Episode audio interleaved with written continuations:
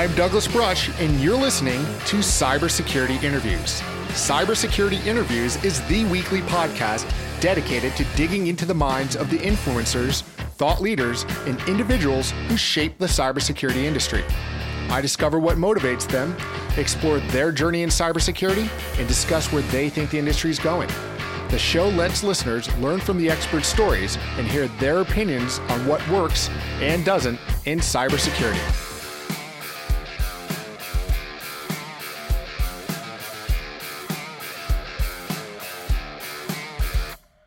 Hello, and welcome to episode 37 of Cybersecurity Interviews. In this episode, we're speaking to Dr. Johannes Ulrich. Johannes is currently responsible for the SANS Internet Storm Center, or ISC, in the GIAC Gold program. In 2000, he founded dshield.org, which is now the data collection engine behind ISC. His work with the ISC has been widely recognized, and in 2004, Network World named him one of the 50 most powerful people in the networking industry. Prior to working for SANS, Johannes worked as a lead support engineer for a web development company and as a research physicist. Johannes holds a PhD in physics from SUNY Albany and is based in Jacksonville, Florida. His daily podcast summarizes current security news in a concise format. It's one of my favorite podcasts, and I highly recommend you subscribe to it. In this episode, we discuss his start in physics and his switch to cybersecurity, building the SANS Internet Storm Center, security challenges posed by the cloud, teaching for SANS, AI and machine learning, IoT security, and so much more. I hope you enjoyed this episode as much as I did. Thanks for listening. All right, Johannes, thanks for joining me on Cybersecurity Interviews. How are you today? I'm doing all right. Uh, thanks for having me. My, my pleasure. So, one of the things I've been itching to ask you since I've been kind of following what you've been doing for a number of years is how did you pivot from being a PhD in physics into information security? Yeah, actually, well, yeah, like I always tell people, it happens uh, with an incident, of course. That's how people usually get into information security is after uh, the incident. Uh, for me, it was uh, pretty simple. Uh, back in the day, in my physics days, I dealt a lot with X ray optics and uh, wrote a lot of software to remote control experiments because with these X rays, usually try to stand a little bit away from the experiment. And along came cable modems. This was sort of mid 90s. And of course, I had to have one, got my cable modem. And now the next step was how can I control my experiment from the comfort of my home? And um, on I went to take my old, I think it was a 386 at the time, turn into a Linux router, back with floppy disks and all the good stuff. Now, I got it to work, but uh, what I didn't realize at the time was that back then Linux wasn't just open source.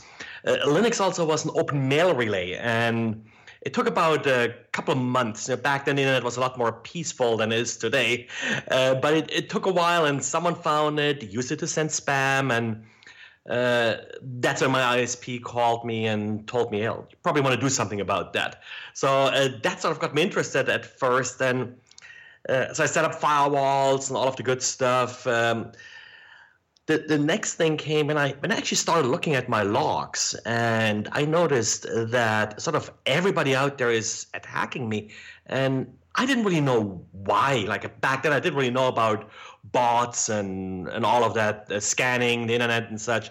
So well um, I talked to friends uh, talked to other people online and I sort of got the idea hey you know why don't we collect all of that data and compare it and that's sort of how I built uh, shield, uh, which is still up to date, still running fine.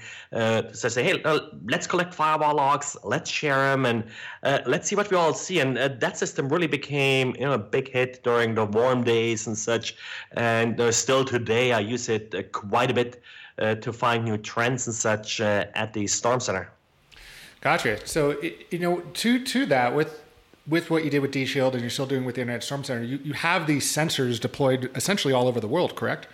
Correct. Yeah. Mm-hmm. And how how did that kind of come about? Because it's it's something that you know when you start thinking monitoring the internet, essentially, how yep. do you kind of go to such a, a large scale, uh, you know, kind of pulse on what's happening with sensors across the world? It, it really just happened. Yeah, I put this DShield uh, system out there. Uh, I sort of got it uh, all written and such. I think it was late 2000. Yes, was Thanksgiving is kind of when I coded my first version there, and um, it just happened. People liked it, uh, word of mouth and such, and uh, yeah, I had more and more people sign up for it, and yeah, got that pulse on uh, what I call sort of the background radiation of the internet. You know, sort of the attacks that everybody's seeing out there. In in I guess over time, have you seen particular trends or changes with the types of attacks, or has there been some level of consistency over time? there has been some consistency, but also some changes. Like I mentioned earlier, the, the worms originally, um, the there was like the the Nimda code red, sort of those big worms. Uh, they were, you know, they caused a lot of disruption early on as we started up uh, with uh, shield. Later, it became more bots, which of course are a little bit more focused attacks, of course, then shift more to the client side, and we didn't really see sort of this initial exploits as much anymore. We also changed our setup a little bit uh, in the recent years. We, for example, collected more web logs because uh, the the blind scanning for open ports uh, we see we still see that and it, that still happens that's of the consistency uh, but in addition to that there are also attacks against web applications that you know, really are a big component now of this internet background radiation and that's that's sort of what we're trying to capture now with uh, these honeypot uh, setups that, that we're now using. And how many, I guess, how many of the honeypot setups do you have kind of currently running? I think it's about a hundred or so that uh, people are running at this point. Honeypots, the sensors uh, changes, like the, the, just as plain firewall sensors are more than that. Um, so on a monthly basis, it's probably about a thousand submitters or so. Uh, we cover about uh, 100 to 200,000 IP addresses. Some of them run in rather large networks. They basically submit data or firewall logs uh, from from large networks, not just from a single IP address. Gotcha. Now, how did the transition go from when you were doing it with DShield on your own to bringing it to SANS and becoming kind of the Internet Storm Centers we've come to know today? Yeah, around the same time when I started with DShield.org, uh, SANS had a similar but different effort. They called it incidents.org. Um, incidents.org actually was started in 99. And uh, the idea was to create sort of an information sharing community uh, around Y2K problems, uh, security problems related to Y2K. Uh, after Y2K, they briefly shut down the site, but uh, people actually liked it. So uh, they brought it back and it was really most of the human element. Uh, people could just send in an email, say, "Hey, I saw this particular event in my network. Uh, what is it all about?" And uh, then someone at SANS uh, would uh, post it, like Matt Fearnow was back then, John Green, uh, Jeff Stutzman was one of the early ones back then that did that. And um, the community really liked that idea of being able to sort of have an internet help desk in some ways, but also the community then helping you. Now, uh, when SANS be- became aware of uh, DShield, they sort of asked me if you know, I want to join forces with them. Uh, they started supporting uh, DShield with hardware and such uh, right from the beginning uh, when they sort of found out about it. And then you know, later they offered me a job to actually run this for them. And then, sort of as DShield and this incidents.org uh, became more and more one site, uh, that's sort of when the Storm Center essentially was created. So with that, what, what type of hardware do you really, what's the backbone look like to kind of run this type of operation? It's, it's pretty simple. Uh, I have a couple of uh, Dell servers. Uh, forgot what the exact model is right now. I never get to see them. They're yeah. some data center far away, but uh, it's it's a bunch of sort of medium range Dell servers running MySQL on them, uh, with a couple smaller servers running the the web app stuff on the front end. So it's it's not really a, a lot of hardware. It's nothing really particularly fancy. Interesting. Yeah, I, I, think there's there's I've always had a kind of envision as maybe like some NAS or, or NAS um, um NSA, type, type setup out in Utah with you know arcing powers going between uh, servers. Okay, because I guess you know it's it's it's just mostly it's it's are you actually taking in a lot of PCAP data or is it just mostly kind of essentially the metadata analysis? It's it's really metadata. Yeah. Uh, yeah. well, like NSA too. no, no, we, we really do very little pure PCAPs. And now some of the weblogs and so we collect are richer, you know, we get more payload and such. Uh, but uh, that was actually part of the beauty initially uh, with just collecting firewall logs. It's fairly nimble, and also a lot of the privacy issues kind of go away if you're just looking at firewall data. Because essentially you're only looking at connections that are being rejected. So mm. uh, at unsolicited incoming reject, uh, connections, you don't look at any payload, um, which which makes it a little bit easier. Uh, that's sort of why with the with the web logs, we then went more to a honeypot approach uh, to also separate them off somewhat from production data. And I think as anybody who's stood up a SIEM or any type of uh, external perimeter monitoring, you know, you, you kind of your hair turns a little white when you first turn that on when you see the amount of scanning and things that are happening. But you also start seeing trends from particular geographic regions and have those types of trends, I guess, been consistent too, where, you know, where it's been from China, Russia, Southeast Asia. Have there been those types of, you know, maybe bot activity or actually more malicious directed attacks coming from more regions that you see than others? Now, uh, we're really looking at the background radiation so we're not really looking much at, at targeted attacks. We, we see some of them, but that's really sort of our focus really what our data allows you to do is to figure out what's targeted in your network uh, by uh, uh, entering an IP address into our search. If you see that, well, a thousand other people are attacked by the same IP address, it's probably just your average bot uh, and not a target attack. As far as uh, geographic dependencies, I find a real strong correlation with the number of internet users in a particular country.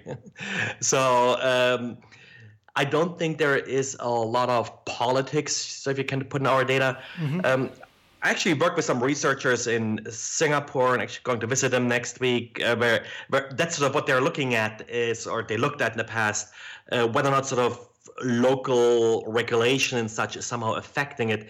Uh, they saw some of that, uh, but for the most part, if you're connected to internet, you're probably going to get infected at some point, and your system is probably going to get used as a platform to attack others. And those are the systems that we really see here. I guess I never thought about it that way. Is that you know just the amount of users that can be within a geographic region. It might not be intent. It might just be they were just part of a botnet because they've they've gotten owned some way or another. And like if you if you're looking at sort of nation state attacks, first of all, they're not going to use their own IP addresses anyway, and uh, then if you have a few thousand, let's say, nation state attackers out there, uh, they really disappear in that in that background of all the script kiddie hacking. In, in some ways, actually, the script is, I think, provide some kind of smoke screen for them to hide in. in Interesting. Now, part of this, obviously, you know, not only with doing this as a platform within SANS and Internet Storm Center, but you also started teaching uh, with SANS, and you've been an instructor for them for a number of years. How did you also start uh, that path as becoming a, an instructor? Well, uh, that really sort of happened while working for SANS. You know, I got interested in that and had the opportunity to try it out. Uh, I'm doing that now for quite a while. I forgot when I exactly started teaching, but it's probably 10 years now. Uh, back then, SANS was a little bit less formal than they are now about that process. You essentially get sort of thrown in the classroom, and if people don't throw anything nasty back at you kind of today it's a little bit more controlled. But uh, yeah it, really just uh, happened as part of uh, working for SANS and being interested in teaching that i got that opportunity. Actually which which you know, you're focusing more on the network and intrusion uh, classes uh, is that correct Correct. Yeah, I see myself really more as a defender, uh, also a developer. So I'm teaching the intrusion detection class, which of course is somewhat related to the work we're doing at Storm Center and with DShield, looking at packets, looking at network traffic, and then also uh, the defending web applications. Uh, after all, uh, DShield and Storm Center is a big uh, web application, and uh, it surely does get attacked like say, I stopped looking at the logs to get some plausible deniability here, uh, but so far don't think has been breached yet. so um, it's uh, probably just because nobody understands the code I wrote. it's obscurity kind of helps with security. Yeah, yeah, yeah. yeah. Well, you know, it's funny, and I've known several people that have taken Security 503, and they say that's that's the one that's made their their brain melt the most uh, because the complexities of really actually looking at things, you know, really pu- pulling apart TCP packets and looking at the headers down to the payload. Yep. Uh, do you think that scares a lot of people away essentially from trying to get into maybe more of operations and intrusion detection is ultimately you really have to understand the, the, the IP stack pretty well. Right, and that's what I always tell people is the interesting attacks are the attacks we haven't seen yet. And in order to understand them, you really first have to understand how networks work, how your IDS work, how how attacks work. So uh, yes, it's not easy to be an analyst. Uh, on the other hand, I always tell people, hey, you know, all you have to do is count to 20, you know, count all the bytes in the IP header. And it's packets after all, so it's fun. And um, it it is a very interesting class. I, I like it a lot. I like teaching it a lot. And uh, I think people walk away from it, uh, yeah, with a little bit of melted brain here and there. Uh, but uh, also an appreciation for these complexities and sort of really the willingness and eagerness to learn more about it because that's what sort of got it got me into it. It's it's that puzzle, And you know, solving that puzzle. What's going on in your network? Yeah, and definitely, I, I, don't think people appreciate how much data goes over the wire in small bytes and where, where you can essentially hide things, um, kind of in plain sight. Essentially, I mean, where you can even right. hide in, in, a you know DNS transmission. There's there's lots of little padding in there where you can stuff data, and if you know how to craft the packets, you, you can be a really good attacker. Yeah, and uh, I usually, you know, that's sort of one of the things I always show in the class is you know, DNS tunnels. We there's sort of a little chapter about also how you can create DNS tunnels without installing any malware on the system. Uh, so really just with tools that are already on the system, uh, which of course in particular dangerous uh, these days, where a well-defended network usually has, you know, whitelisting for software. I haven't really seen anybody that uh, came up uh, that with a good sort of whitelisting for network traffic approach tried it a couple times myself, but sort of failed. It's just so varied and so undefined uh, what traffic you actually have in your network. My challenge to students is always uh, collect five minutes of network traffic from your home network and try to explain every packet, you know, why it's there. And yeah, you'll fail, but you'll learn. You'll learn by trying to figure out the remaining packets that you didn't quite, you weren't quite able to, to explain. Yeah, yeah, certainly. Um, and, and I guess to that point too, there's there's got to be more focus. I would imagine that you're seeing within the industry too is, is on you know we've seen the last year a lot of discussion about machine learning and AI. I would imagine for network traffic that would be areas where there could be a lot of benefit. Yeah, and uh, I think that's really sort of my hope that this will develop uh, I'm always saddened when I see sort of SOCs. Uh, I remember seeing one a couple of years back where each analyst got 70 alerts per hour they had to process, whatever that meant. Uh, what I tell people is you want to look at maybe five or 10 alerts a day, but these should be your high priority alerts that you then spend some time while you're researching them and figuring out what happened. And I think there's some promise that AI and machine learning can deliver those high priority alerts to and can deliver meaningful alerts to the analyst instead of just you know, 70 alerts an hour that you don't really do anything with.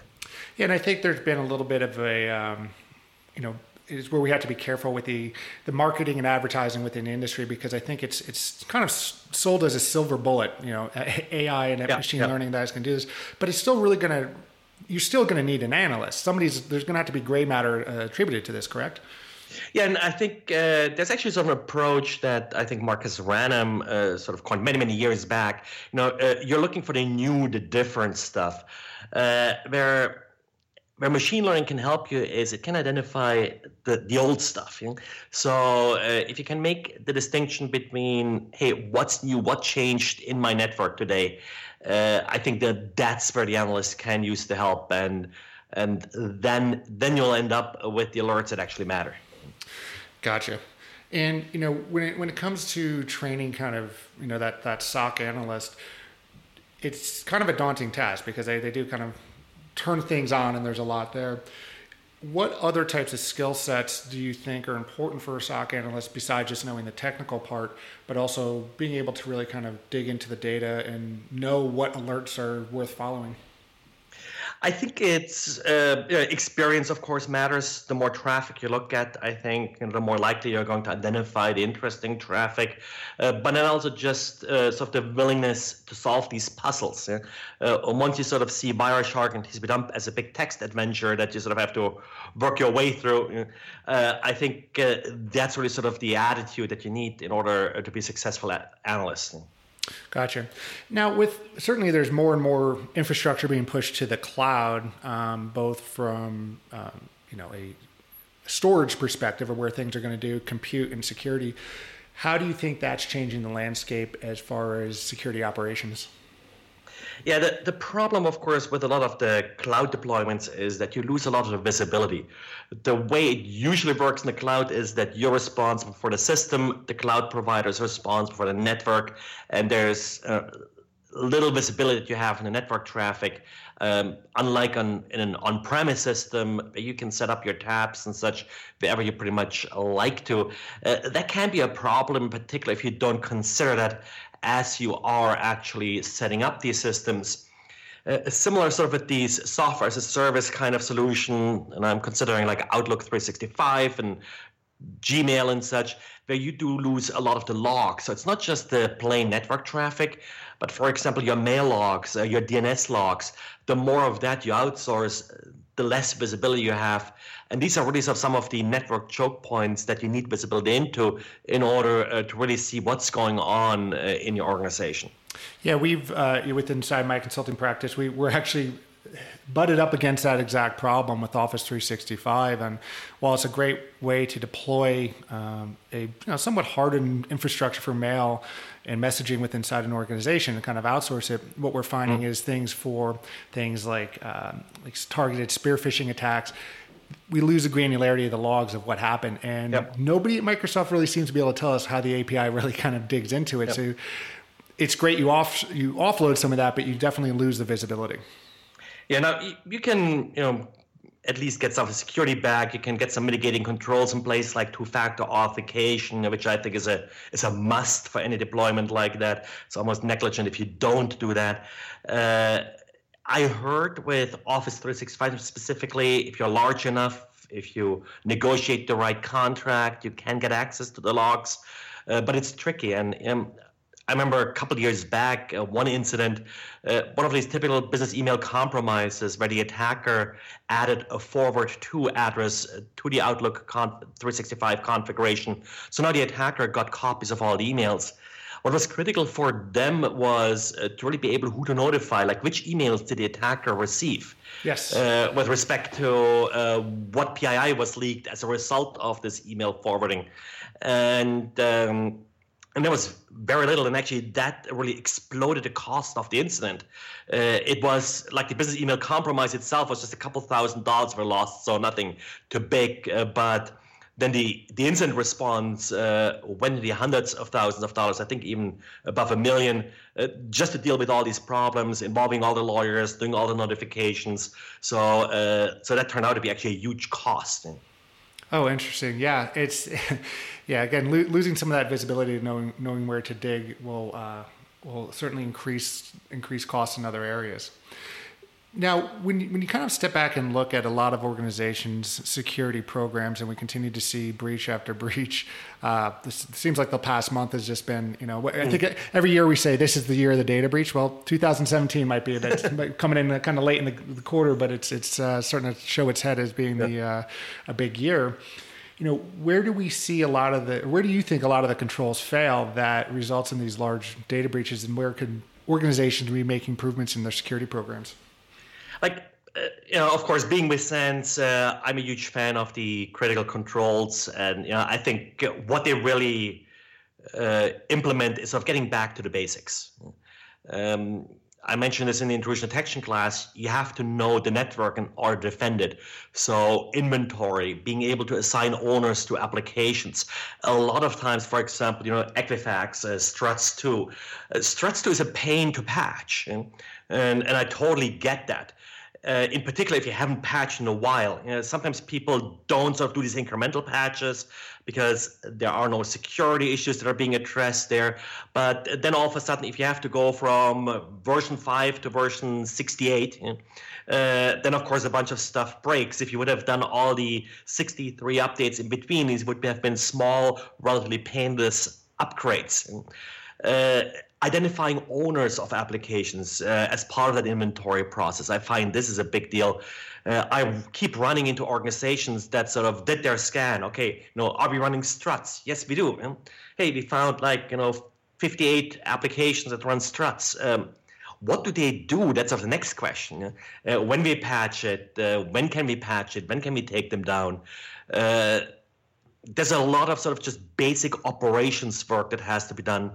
And the way I usually explain it is security has to look like operations. If it's as boring as operations, then you do good security. Once security gets exciting, uh, then something bad happened. so. I, it, I totally agree with you. I think that's it's the when I've again using a big fan of SANS and the critical controls and how that's yeah. developed. But yeah, I mean the the first couple parts of it are not sexy. It's it's risk management, it's inventory control, knowing what users are in it, stale accounts.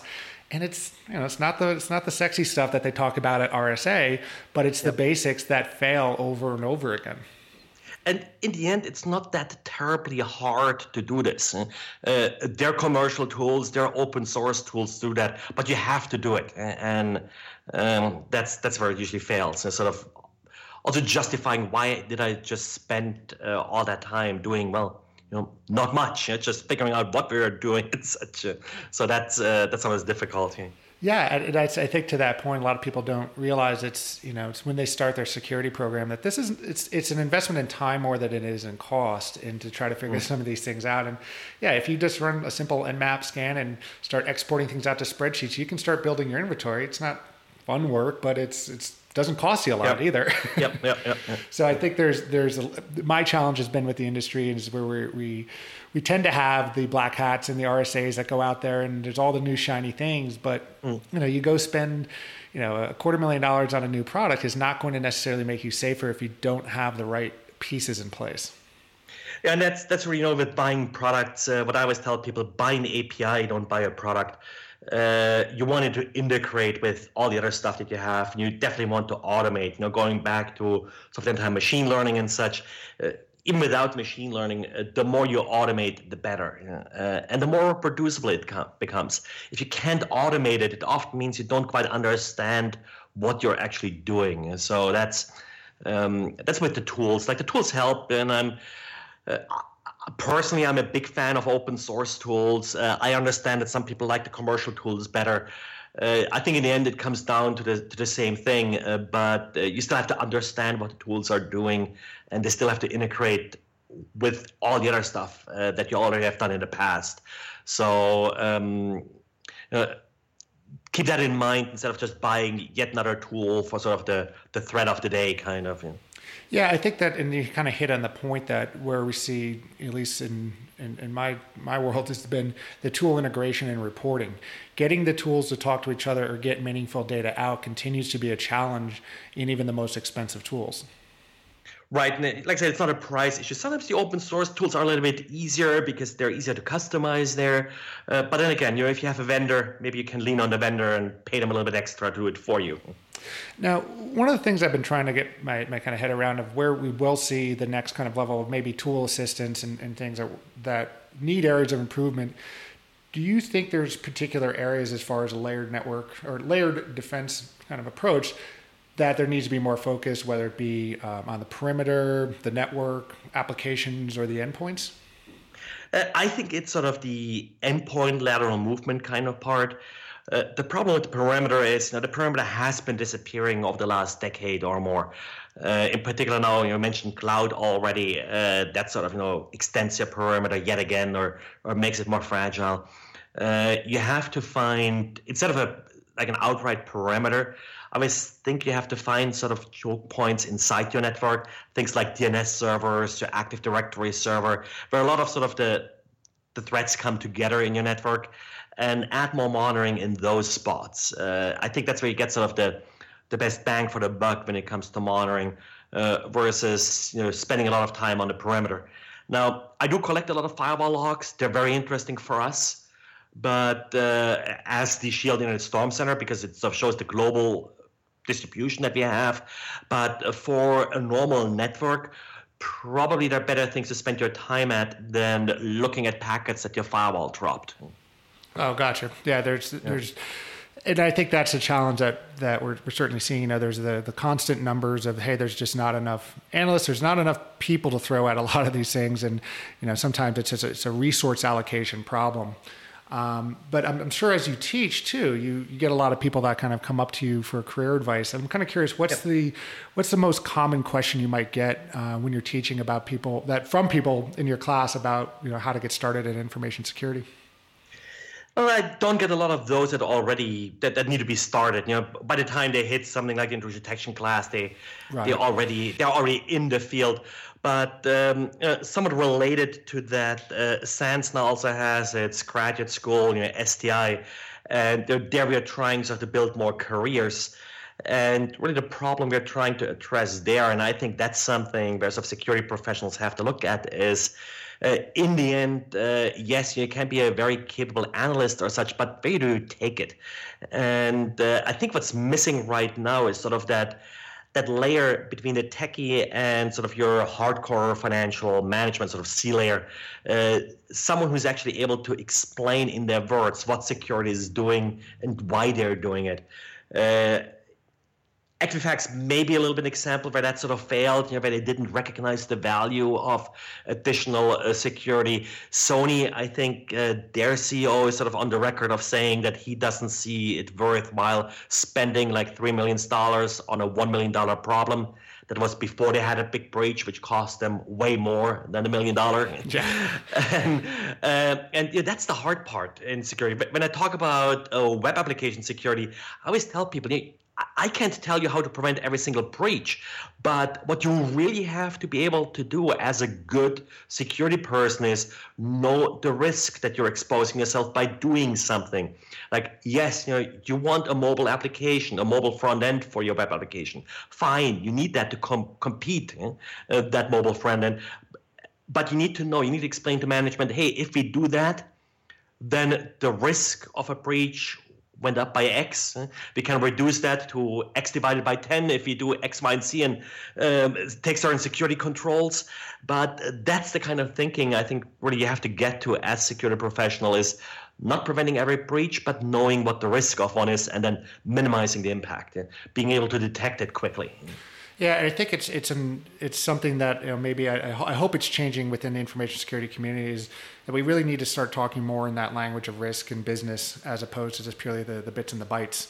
Uh, because ultimately somebody's got to write that check. They have to approve a program, they have to approve a product or a full time hire, and if you can't talk to them about the level of risk mitigation that you're providing and you can't communicate that, you're kind of at a disadvantage. Right, and that's uh, uh, exactly the problem I'm trying to address there uh, in the end, it's about staying in business. Uh, that's why they hire you. They don't hire you to protect consumer data.